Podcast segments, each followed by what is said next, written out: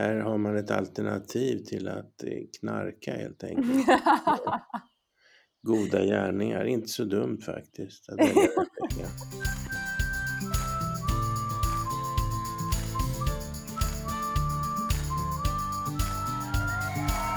låt dig smittas av glädje i podcasten som förgyller din dag. Välkommen till Glädjepodden med Sandra och gäster. Välkommen till Glädjepodden, Stefan. Tack så mycket, Sandra. Om det är någon som lyssnar som inte känner till dig, hur vill du bli introducerad? Ja, det finns den korta versionen och den långa versionen. Men den korta versionen är att jag är professor vid Karolinska institutet, läkare och författare. Mm. Vi börjar med den korta versionen då, och så kanske hela avsnittet egentligen blir den långa versionen. Så kan man se, möjligtvis se det. Vi får se hur det utvecklar sig. Exakt. Men om vi ska börja kolla läget med dig. Om du var en emoji idag utifrån ditt humör och dagsläge, vilken emoji skulle du vara? Jag skulle nog vara en ganska rak emoji. Jag skulle inte vara en leende, men inte heller en gråtande emoji. Mm. Jag opererade knät för 3 månader sedan som jag har haft problem med en tid, och det är besvärligt för att jag har ont. Men jag har gott humör i övrigt, och jag är en ganska positiv och möjlighetssökande person, så att de här bitarna tar ut varandra. Hur ser din emoji ut? Mm. Jag tror nog att det är antingen, jag någonstans där mitt emellan, antingen solen eller den glada solen. Mm. Så att jag är inte så här överdrivet glad, men jag känner ändå solen i mig, och jag ser solen utanför fönstret också. Mm. Och så fick jag ta del av din vår i Stockholm. Precis, här skiner solen och det är vårkänslor i luften, fast det brukar ju komma bakslag, så att man får ta dagen som den kommer. Mm. Jag visade ju dig precis snödrivorna här utanför mitt fönster. Ja. Så att, ja. Jag är inte avundsjuk. Nej, jag förstår det. På vintern är det nice med snö ändå. Men just den här, nu känner man som att nu får det gärna vara snöfritt och vår. Mm.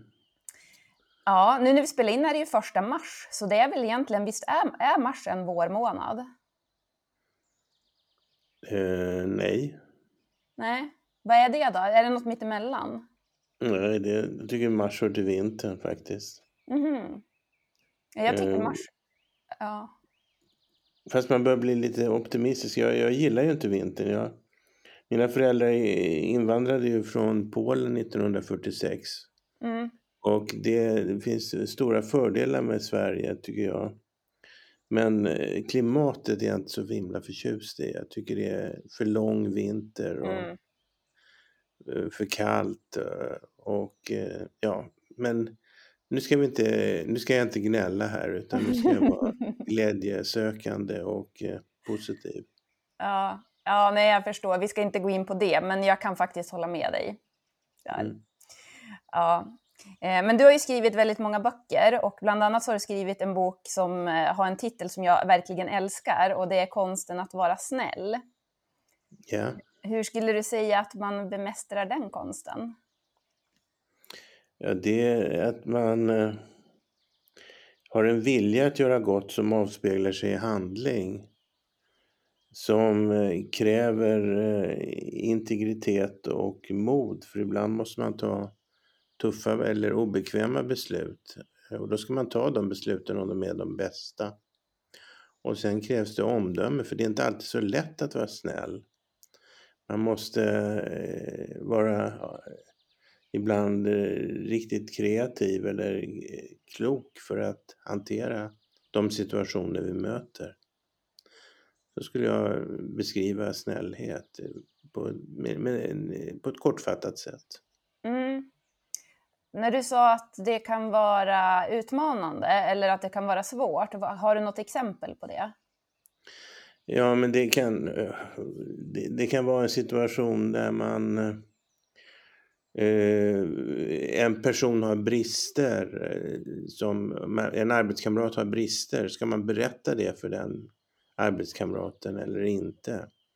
Och hur ska man berätta det, och hur kan den personen tänkas reagera, och om den reagerar negativt, hur hanterar man det, och så vidare.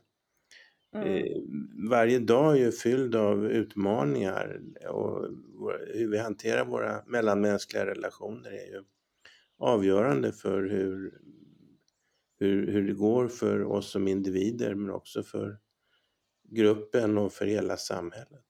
Mm. Och hur menar du med att det behövs mod för att vara snäll? Ja, men det, om vi tar samma exempel igen, att säga till någon att den personen har brister, eller om den personen luktar svett till exempel. Det krävs ju mod för att säga någonting sånt. Mm. Och ibland ska man inte göra det, och ibland ska man göra det. Men om man gör det så är det ju ett vågat steg, för man vet ju inte konsekvensen. Mm. Så att man behöver mod och integritet för att vara snäll i vissa situationer. Mm. Men hur blev du intresserad av det spåret? Ja, det är en bra fråga. Jag hade tidigare skrivit en bok om livets mening, Den sjunde dagen. Och en av de viktigaste aspekterna på hur vi ska leva våra liv är just att behandla våra medmänniskor väl.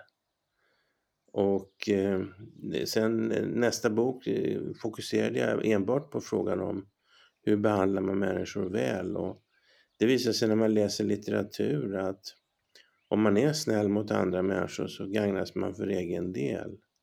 Mm. Det finns ett antal vetenskapliga studier som visar att vi faktiskt tjänar på att göra goda gärningar. Mm. Bland annat så aktiveras ett njutningscentrum i vår hjärna när vi gör gott för andra människor. Och det är samma njutnings- eller belöningscentrum som blir aktiverat av narkotika, sex och god mat till exempel. Så att här har man ett alternativ till att knarka helt enkelt. Goda gärningar, inte så dumt faktiskt. Och jag har också hört att man får det högsta ruset, eller vad man ska säga, den största glädjen om man gör en god gärning och den är anonym. Det var intressant att höra. Det visste inte jag. För de flesta är ju måna om att få cred för att de gör en god gärning. Mm. Men jag håller med. Alltså, det är ju den största goda gärningen att antingen inte få någon cred för, eller till och med få negativ kritik trots att man gör någonting som är bra. Mm. Det kräver mycket av människor att man ska förmå sig att göra det. Men jag gillar det där du sa också med integritet. För någonstans är det också sådär att det kan ju vara lätt att hitta en gemenskap i att klaga eller skitsnack, eller någon mildare typ av skitsnack eller vad man ska säga. Och där krävs det ju, tänker jag då, ja, men egentligen både mod och integritet att välja att vara den som inte hänger med på det, på till exempel en arbetsplats eller när man är i någon grupp. Ja, jag håller helt med dig, och det krävs också integritet för att man ska ta tuffa beslut. Mm. Beslut som kanske inte gillas av omgivningen, men som är de bästa besluten. Mm. Ja, precis. Och sätta gränser, visst kan det också vara att vara snäll? Absolut. Speciellt mot barn så sätter man ju gränser hela tiden. Mm. Det är ju också för deras skull. Mm. Men den här frågan då, kan man vara för snäll? Jag menar att man inte kan vara för snäll om man är snäll på det sätt som jag beskriver det, men är man mesesnäll eller dumsnäll eller snäll som kossorna på ängen, det vill säga falskt snäll, då kan man vara för snäll. Men om man är det med omdöme, integritet och mod, så ser jag inga gränser för hur snäll man kan vara. Mm. Det finns ju inga människor som är alltigenom goda, utan vi har våra mörka egenskaper inom oss också som vi måste acceptera att vi har.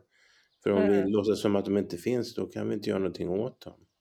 Nej, men precis. Den är ju ganska dryg när man börjar se på sig själv, och så ser man saker när man håller på att utvecklas, och så ser man så här, alltså där har jag betett mig. Men samtidigt så är det ju där återigen, då är det ju det här modet man får ha då, att ja, men vill jag utvecklas som människa, så då måste jag ju också se det jag inte vill se.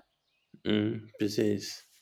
Och vi kan förändras, vi behöver inte sitta fast i de gamla mönstren, utan om vi känner igen våra dåliga egenskaper, så genom att arbeta med dem så kan vi minska dem och ibland få kontroll över dem helt och hållet. Mm. Ja, det gäller ju att våga se dem då först. Absolut, det är första steget. Mm. Men jag var inne och kikade lite på dig på YouTube nu innan vi träffades här. Och då var det ett klipp där som jag blev väldigt berörd av. Och du får jättegärna dra det exemplet om du vill. För det var ett exempel från en man som hade en fru som hade gått bort i cancer. Ja, just det. Jag träffade en man för en tid sedan som hade förlorat sin hustru i en svår cancersjukdom. Hon hade vårdats på en av Karolinska sjukhusets vårdavdelningar. Och han sa till mig att, vet du, när min fru dog så blev jag så nedstämd så jag bestämde mig för att avsluta mitt eget liv. Men, sa han, vet du vad som fick mig att ändra uppfattning? Jo, en vecka efter att min fru hade dött så ringer en sjuksköterska upp mig från vårdavdelningen bara för att fråga hur jag mådde. Kan du tänka dig, sa han till mig, hon som hade så mycket att göra, hon tog sig tid att prata med mig, en anhörig. Den medmänskliga gärningen fick mig att vilja leva vidare, och det är ett beslut jag aldrig har ångrat. Mm. Och det visar liksom att ibland göms det stora även i det lilla. Ett telefonsamtal som kan rädda livet på en människa, det är stort. Ja. Samtidigt är det pyttelite. Och jag menar att varje dag är full av sådana här möjligheter att göra gott. Och ibland göms den stora gärningen i den lilla gärningen. Mm. Och jag brukar understryka att det största av alla misstag, det är att inte göra något, eftersom man bara kan göra lite. Mm. Men det lilla spelar roll. Och det ska man komma ihåg. Vi har en väldig makt över våra medmänniskor, och med makt följer alltid ansvar. Jag tänker en sån där liten sak som ett telefonsamtal. Hon visste väl knappast att hon räddade ett liv där. Det tror jag inte hon fick reda på, nej. Nej, men ändå, och det är det också, just det här med att göra goda gärningar och vara snäll och sprida glädje. Man vet ju aldrig vilka ringar på vattnet det ger, och man behöver ju inte veta det heller.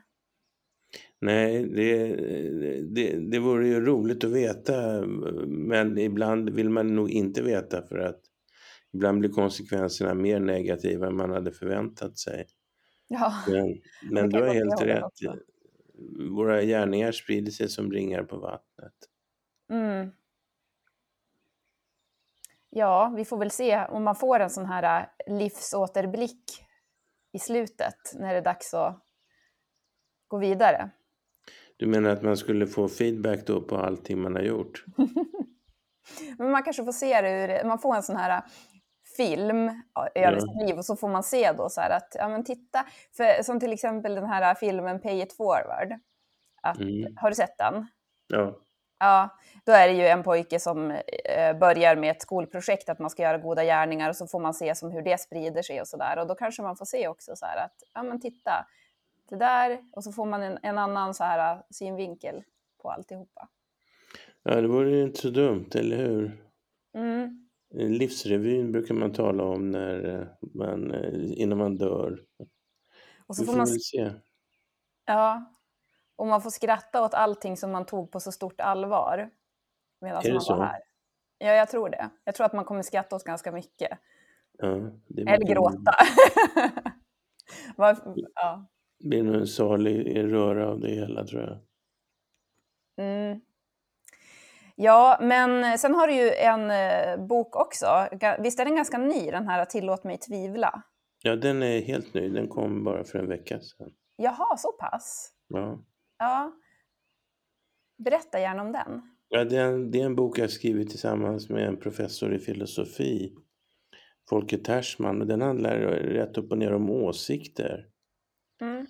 För åsikter är ju väldigt viktigt, att man har åsikter, att man tar ställning, och även att man kan utbyta åsikter med varandra. Men sen finns det ju en nattsvart baksida på åsikter, och det är när åsikter leder till ovänskap och konflikter och ibland till våld. Och även krig kan ju bero på åsikter. Och därför säger vi så här att vi måste ha förmågan att ifrågasätta våra egna åsikter. För de är i regel så inmurade i vårt medvetande att vi aldrig ifrågasätter dem. Och då blir vi rigida och vi blir ofria i vårt tänkande. Så boken är, kan man säga, en uppmaning att man behöver inte ändra åsikter, men man ska ifrågasätta sina åsikter och sen ta ställning till om de är de bästa eller inte. Och så beskriver vi olika sätt man kan jobba med sina åsikter och ifrågasätta dem. Det är i korthet vad boken handlar om. Tillåt mig tvivla. En bok om åsikter på gott och ont heter det ju. I sitt fulla namn. Det är en väldigt viktig bok, fast för många tror jag det ter sig trivialt, liksom åsikter, vad spelar det för roll? Men det är väldigt, väldigt viktigt, för vi är i stort sett, i mångt och mycket är vi våra åsikter. Det blir en viktig del av vår personlighet. Ja, jag tänker på ett exempel. Jag följer Yoga Girl, och då har hon, jag brukar lyssna på hennes podd ibland och följer henne på Instagram. Och då har hon ganska nyligen gått ut med att hon inte är vegan längre. Hon var vegan under lång tid, och så är hon inte det längre för att hon av hälsoskäl behöver äta viss animalisk mat. Och då har hon ju fått jättemycket av båda delarna feedback såklart, men väldigt mycket människor som är besviken på henne också, och de som anser att hon är falsk för att hon har gått ut tidigare med att vara vegan, och så har hon helt plötsligt bara ändrat sig. Men är inte det ändå att verkligen vara sann, tänker jag? Att man, just det här med att man inte, som du säger, att man inte låser fast sig så himla hårt vid en åsikt, än om, eller vad säger du? För du säger att det är viktigt att ha åsikter, men hur viktigt är det också att kunna ändra sina åsikter? Det är jätteviktigt. Det är det som är essensen av boken, kan man säga, att man ska ha förmågan att ändra åsikt. Så jag brukar säga att en eloge till människor som har modet att ändra sig. Människor tror liksom att de framstår som vindflöjlar, eller liksom att man inte kan lita på människor som ändrar åsikt. Och det är ju inte meningen att man ska ändra sig varje kvart. Men det är en styrka att kunna ändra åsikt. Om vi tittar på våra politiker, hur ofta ändrar de åsikt? Det är ju extremt ovanligt. Ja. Det här med NATO är ju ett ovanligt fenomen, att politiker ändrar inställning till en fråga. Annars är det ju väldigt, väldigt sällan de gör det. Ja, jag brukar jobba med företag gällande glädje på arbetsplatser, och där har vi pratat en del om ledarskap. Jag har också ett nätverk här i Umeå med Umeås gladaste företagare. Och hur som helst, där när vi har hållit på att prata om det här med ledarskap, så har det kommit upp också just hur viktigt det är att som ledare våga ändra sig. Att det är någonting som man måste göra, än om det finns risken där. För det är också ett mod, men risken där finns ju, precis som du säger, att man verkar så lättvindig, eller att man är opålitlig på något sätt. Men just eftersom att det är viktigt att kunna ta beslut, ibland behöver man ta snabba beslut som ledare, men då behöver man också ha modet att sen våga ändra dem. Precis, det är, jag kunde inte sagt det bättre själv. Mm. Jag har läst lite grann i den här boken, för du skickade den på pdf. Mm. Och jag tyckte det var så fint, för att då skrev du om när du var ung och så var du utomlands och stötte på några då, ja, män eller, ja, jag vet inte om de var i din ålder eller vad. Berätta gärna den historien om du vill. Det var, jag var i Israel och träffade då under en natt ett antal, det var 3 män som hade suttit i fängelse på grund av narkotikabrott. Och det var en väldigt intressant upplevelse. Att jag var ju bara 17-18 år på den tiden. Det var på något sätt ett, vad man kallar för en paradigmskifte. De hade en helt annan syn på tillvaron än vad jag hade, var van vid från trygga Sverige. Och det fick mig liksom att jag tappade lite fotfästet där. Vem var jag egentligen och vad var det som var viktigt i tillvaron? Det var i korthet den berättelsen. Varför tyckte du att den var så bra? Jag tyckte det var fint, för att då sa du, eller du skrev det, att du kände att det var mycket som du inte höll med om, men samtidigt så satt du där ändå och, ja, men lyssnade ödmjukt och lite nyfiket sådär, för du kunde som ändå förstå dem. Så det var som att trots att du inte höll med dem så kunde du på något sätt ändå förstå dem, om jag uppfattade det rätt. Ja, precis. Det stämmer. Och det är ju lite att man människor som kommer från andra värderingar så att säga kan man förstå ändå. Det finns ett motstånd mot att lära känna människor som är annorlunda än en själv. Och jag tycker det är väldigt viktigt att man förstår dem även om man inte håller med dem. Att man har en respekt för dem som människor. Man behöver ha respekt för deras handlingar. Och det där är ju ganska vanligt, för att det kan ju vara till exempel på arbetsplatser eller bland kompisar och sådär, att alla är vi olika och vi har våra olika bakgrunder, att så mycket som möjligt ändå man kan försöka förstå, att man ser att du tänker annorlunda än jag förstår hur du tänker men jag tycker inte samma. Precis, det är jätteviktigt. Och även att man kan försöka använda sin empatiska förmåga och sätta sig in i deras situation och försöka se problemet ur deras perspektiv. Det är ju en gåva att se ett problem ur ett annat perspektiv. Det vidgar ju våra vyer, det gör oss klokare. Och den möjligheten ska man använda sig av, tycker jag. Ja, behöver vi tvivla lite mera? Ja, vi behöver tvivla lite mer. Vi ska inte vara så alltid så kaxiga. Vi ska vara lite mer ödmjuka, tycker jag. Vi ska inte vara våta fläckar på marken, men vi ska ha en beredskap för att vi kanske inte har rätt och andra kanske har rätt, och att ett annat perspektiv kan vara ett bättre perspektiv än det vi själva har. Det förlorar vi aldrig på, att ha den inställningen. Som han Björn Attik och Lindeblad brukade säga, att jag kan ha fel. Det är en väldigt fin inställning ändå. Absolut. Det är viktigt att man ställer sig frågan med jämna mellanrum. Inte hela tiden, men med jämna mellanrum. Är mitt ställningstagande det bästa ställningstagandet? Eller skulle jag kunna se det här ur ett annat perspektiv? Skulle jag kunna förändra den här uppfattningen? Det är jätteviktiga frågor det här, för att det styr våra liv, vilka uppfattningar vi har, vilka åsikter vi har, vilka värderingar vi har. Allt det där gör ju att vi vandrar vårt liv i en viss riktning, och jag menar att det är alltid nyttigt att tänka igen och tänka om och se det ur ett annat perspektiv. Det är därför den här Därför jag själv tycker att boken Tillåt mig tvivla är en viktig bok. Kanske inte är uppenbart, men för mig är det uppenbart att det är viktigt. Ja. Jo, men för också man utvecklar ju som människa hela tiden. Och det måste man ju också tillåta sig att göra.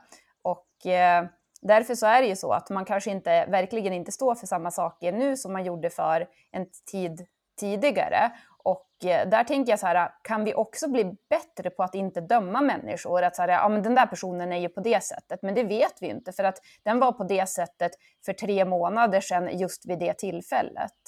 Mm. Ja, jag håller helt med dig, Sandra. Det behövs mera tolerans, mera respekt och mera förståelse som kan ersätta fördömanden och nedvärderande åsikter. Sen finns det ju naturligtvis åsikter som vi inte kan acceptera. Mm. Som ligger utanför det som vi anser vara rimligt. Mm. Och de ska man naturligtvis inte respektera när de ligger utanför de värderingar som väl de allra flesta har om människovärde och gemenskap. Mm. Hur blir man en bättre tvivlare då?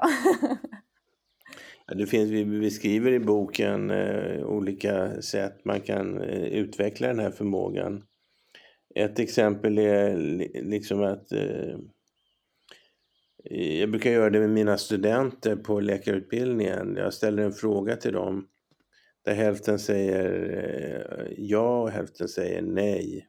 Ett dilemma till exempel, ska man stänga av respiratorn i en sån här situation? Hälften säger ja, hälften säger nej.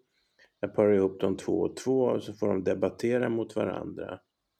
Försöka övertyga den andra om att deras åsikt är den bästa. Det är bara det att innan de börjar debattera så måste de byta åsikt med varandra. Mm. Så de får debattera för den andres åsikt. Och det slår aldrig fel. När de är klara så säger de, det var ju märkligt, jag kunde lika gärna tycka tvärtom. Och en del byter också åsikt efter den där lilla övningen. Och det här tycker jag man kan använda betydligt oftare än i klassrum. När man är oense om vems tur det är att tömma diskmaskinen så kan man byta åsikt med varandra. Ja. Och man kan använda det ett antal gånger varje dag liksom för att... Och man blir klokare av att använda den här övningen för att man lär sig att se saker och ting ur andras perspektiv. Mm. Men det kan ju bli lite kul. Det kan bli kul, ja visst. Och det kan gå hett till också. Ja, man kan ju göra det själv också. Att man tänker så här att ja, men nu ska jag tänka som den där personen. Det kanske man kan göra om man är irriterad på någon. Okej, men om jag var den här personen. Och så har jag den här åsikten och så går man in där en liten stund. Ja, du är helt rätt. Det är en utmärkt övning det också. Ja. Empati betyder ju definitionsmässigt att förstå hur en annan människa tänker och känner. Mm. Och empati är ju någonting som vi alla har men i olika hög grad. Och det här är ju ett exempel på när man ska använda sin empatiska förmåga för att förstå den andres perspektiv. Mm. Det finns en övning som jag brukar göra som heter The Mirror Exercise. Att då ska man så här, jag är upprörd på dig Stefan för att du har gjort så här. Och så sen ska man vända det så att man är upprörd. Att jag vänder så här, jag är upprörd på mig själv för att då är det som att någonstans har du reflekterat någonting i mig som gör mig upprörd och sen så ska man gå in och så här hitta vad är det i mig som gör att jag blir upprörd över det här och så sen healar man det. Det tycker jag också är en intressant övning att göra. Det låter spännande. Mm. Självreflektion. Det är viktigt, det är jätteviktigt. Ja, så man inte går omkring och peka finger hela tiden på alla andra. Men Sandra, ifrågasätter du dina åsikter ibland? Ja. Kan du ge mig något exempel på när du ändrat åsikt?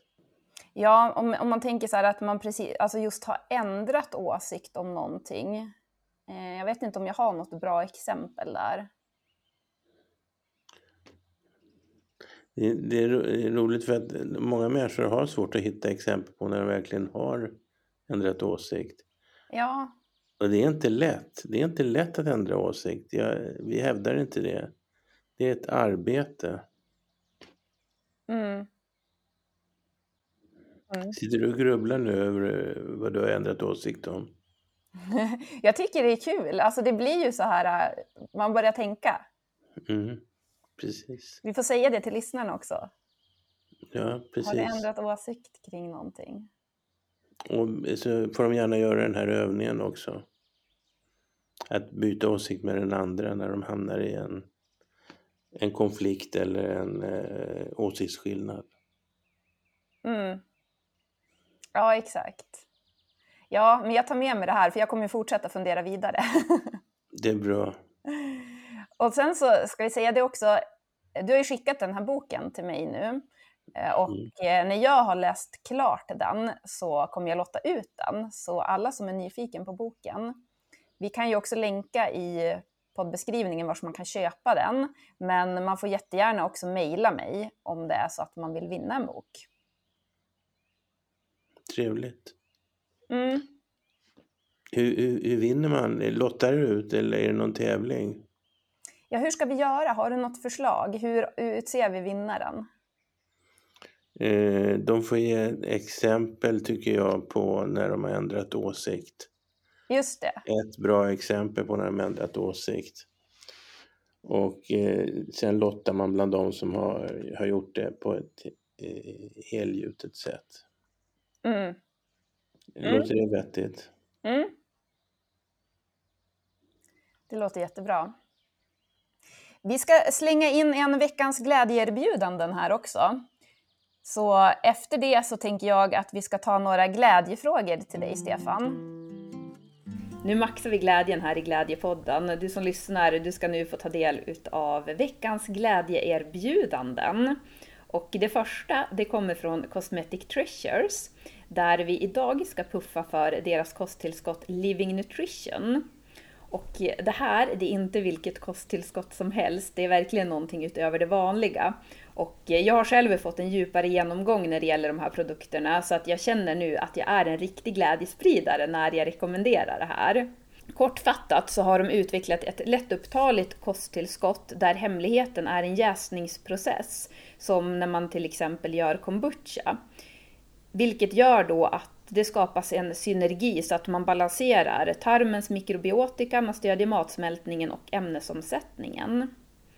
Och de har massa olika Living Nutrition så att det finns, jag kommer länka det här i poddbeskrivningen så får du gå in och kika på vad som skulle passa just dig. De har flera tillskott som är just med såna här probiotika och bra mag- och tarmbakterier. Och ett särskilt som de har som heter Your Flora, om man säger det på svengelska, alltså Your Flora. Det består i alla fall av över 100 olika arter av nyttiga bakterier, prebiotika, enzymer, aminosyror, näringsämnen och säkert någonting som jag har glömt också att ta upp nu. Men som du förstår, processen att ta fram de här är inte bara som man säger på norrländska, vilket gör att de är överlägsna alla probiotiska produkter på marknaden. Och med koden GLAD, stora bokstäver 15, så får du 15% rabatt om du vill testa det här. Och du hittar det då i poddbeskrivningen, där länkar jag till just de här produkterna. Och när du då ska betala och fyller i GLAD 15 så får du 15% rabatt. Och jag rekommenderar det helhjärtat. Sen har vi Glimja som är ett e-handelsföretag inom hälsokost som också erbjuder fantastiska kosttillskott till exempel. Men också skönhetsprodukter, leksaker, allt med ett hållbart tänk och att det ska vara så naturligt och giftfritt som möjligt. Och där får du också 15% rabatt med koden Glädjepodden med stora bokstäver. Så det var veckans glädjeerbjudanden. Och sen vet du också att du kan ju alltid kontakta mig om du vill ha en glädjekonsultation eller boka in en föreläsning eller någonting liknande. Men då Stefan, då kör vi några glädjefrågor med dig för att det vore intressant att veta vad som gör dig glad. Och då skulle jag först vilja veta, vilken är din gladaste låt? Det som poppar upp i huvudet just nu är Bruce Springsteen, Born to Run. Mm. Ja, jag fick lite feeling nu. Men bra, ska du sjunga eller? Nej, så roligt ska vi inte ha. Okej. Nej, men jag fick en bild faktiskt. Jag såg så här Stockholm som är utan snö och sol, och så kände jag bara så här känslan av att antingen springa eller bara gå omkring där. Så tack för den. Det är ju så härligt med sånt här, att man kan få så mycket känslor som är kopplade till vissa saker, till exempel musik. Men vad är din gladaste färg? Jag måste vara blå. Det passar ju, för du har en blå tröja. Ja. Det stämmer. Och vad är din gladaste ätbara sak? Det kan vara en maträtt eller bara någonting man kan äta. Alltså jag har en favoriträtt, men när jag berättar vad den består av så brukar folk liksom tycka att det låter vedervärdigt, men det är en fantastisk gott. Det är en kinesisk rätt som består av kall spaghetti, kyckling, purjolök, gurka och en sås som består av bland annat jordnötssmör. Och den här, det är min absoluta favoritmat. Det är bara det att övriga medlemmar i min familj hatar den här rätten. Ja. Men sen gifte sig min äldsta son med en kvinna och hon gillar den här maten. Så att hon och jag har funnit varandra. Vi brukar träffas en gång var tredje månad och lagar den här maten tillsammans, och så brukar vi glufsa i oss medan de andra kastar förfärade blickar på oss. Jag tycker hon är världens bästa svärdotter. Ja, men vad härligt. Då fick du in som gemenskap i den också. Ja, visst. Den rätten. Jag blev lite rädd när du sa att det var en konstig vedervärdig kinesisk. Då tänkte jag, säg inte kanin. Nej då. Jag har en liten kanin som är min käraste ägodel. Ja, jag förstår. Ja. Vad är ditt gladaste ord? Men du, kan man ha ett djur som ägodel? Ja, just det. Det där lät ju hemskt. Ja, fast...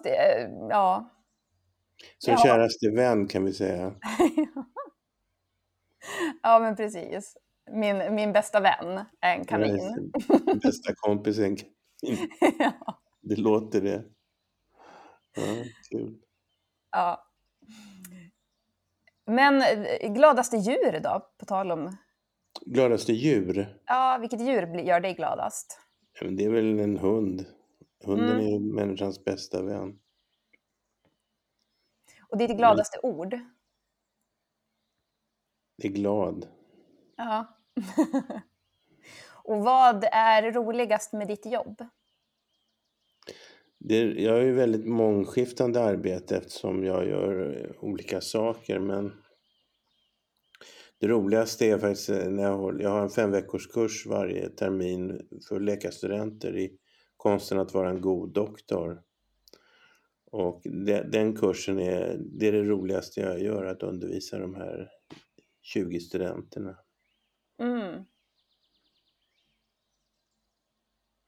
Vad är det som är så roligt med det? Nej, men det är en väldigt uppskattad kurs. Och en anledning är att jag tycker att om de ger mig 5 veckor av sin tid, så är det min förbannade plikt att se till att den tiden blir väl utnyttjad. Och man lär känna dem, och de visar sin uppskattning och de berättar ibland om vad som de tycker är jobbigt. För det inbegriper ju också svåra samtal som man får träna på. Så att det skapar en gemenskap och det känns väldigt meningsfullt. Mm. Samtidigt roligt. Mm. Samtidigt utvecklande. Ja, jag förstår det. Jag får följa med deras utveckling. Mm. Och utvecklande för mig också. Ja. Om du skulle få ställa en fråga till en person som du skulle tycka var den intressantaste frågan att ställa, vad skulle det vara för fråga? På en skala från 1 till 10, hur nöjd är du med ditt liv? Mm. Då ställer vi den till dig som lyssnar. Så får du fundera över det. Vad svarar du på den frågan, Sandra? Jag passar. Okej. Man har rätt att göra, man har alltid rätt att passa. Ja. Nej, jag skulle nog... Jag vet nog faktiskt inte just nu vad jag skulle svara på den frågan. Mm. Ställer man den frågan så öppnar det för samtal. Ja, om man inte ställer den frågan till mig då, det vill säga. Nej, men du och jag ska inte ha det samtalet nu, men kanske vi skulle ha möjlighet att ha det samtalet när vi stänger av apparaterna. Ja, precis. Exakt. Vi brukar också skicka med en glädjeboost till lyssnarna. Någonting som man kan göra under en veckas tid för att antingen bli gladare själv eller göra någon annan glad. Eller båda delarna. Har du någonting? Ja, då säger jag att varje dag är full av möjligheter att göra goda gärningar. Mm. Så om man under en veckas tid håller ögonen öppna och ser alla möjligheter att göra gott och tar de tillfällena i akt, så kommer man att växa som människa och se tillvaron på ett delvis annorlunda sätt. Det är mitt svar på den frågan. Jag tänker också att ta med sig den där historien som du berättade om kvinnan som hade ringt upp den här mannen från sjukhuset. Mm. Att hur enkelt det kan vara att göra någonting så betydelsefullt. Ja, man kan hämta en kopp kaffe till en människa. Man kan ge någon en klapp på axeln. Man kan prata med någon som har det jobbigt. Man kan åka hem till någon som är ensam. Mm. Varje dag är full av möjligheter. Det gäller bara att vara medveten om det. Mm. Ja, jätteinspirerande. Jag tar med mig det här och ska se ännu mera möjligheter nu. Och även fundera över det här med åsikter. Mm. Vars jag har ändrat åsikter och hur jag kan gå in i andras åsikter bara för en liten stund. Ja, bra. Ja. Har vi någonting mer att ta upp, tänker vi? Vi har alltid någonting mer att ta upp, men det kanske räcker för den här gången. Ja. Har vi någon sista sån här snällpepp? Det var så länge sedan jag läste din bok Konsten att vara snäll. Men har du någonting mera därifrån? Jag brukar säga så här att jag tycker att vi alla ska ställa oss frågan. Om det inte är min uppgift att vara en medmänniska. Om det inte är min uppgift att vara en medmänniska. Vems uppgift är det då? Mm.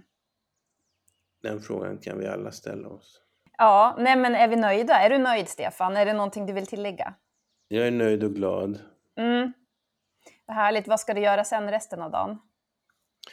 Nu måste jag titta i min almanacka. Jag ska träffa en kompis på en after work framåt 5. Mm. Och innan dess så ska jag skriva på en annan bok. Mm-hmm. En ny bok? Ja, som eventuellt blir en bok, ja. Mm. Jag ska vara ödmjuk. Mm.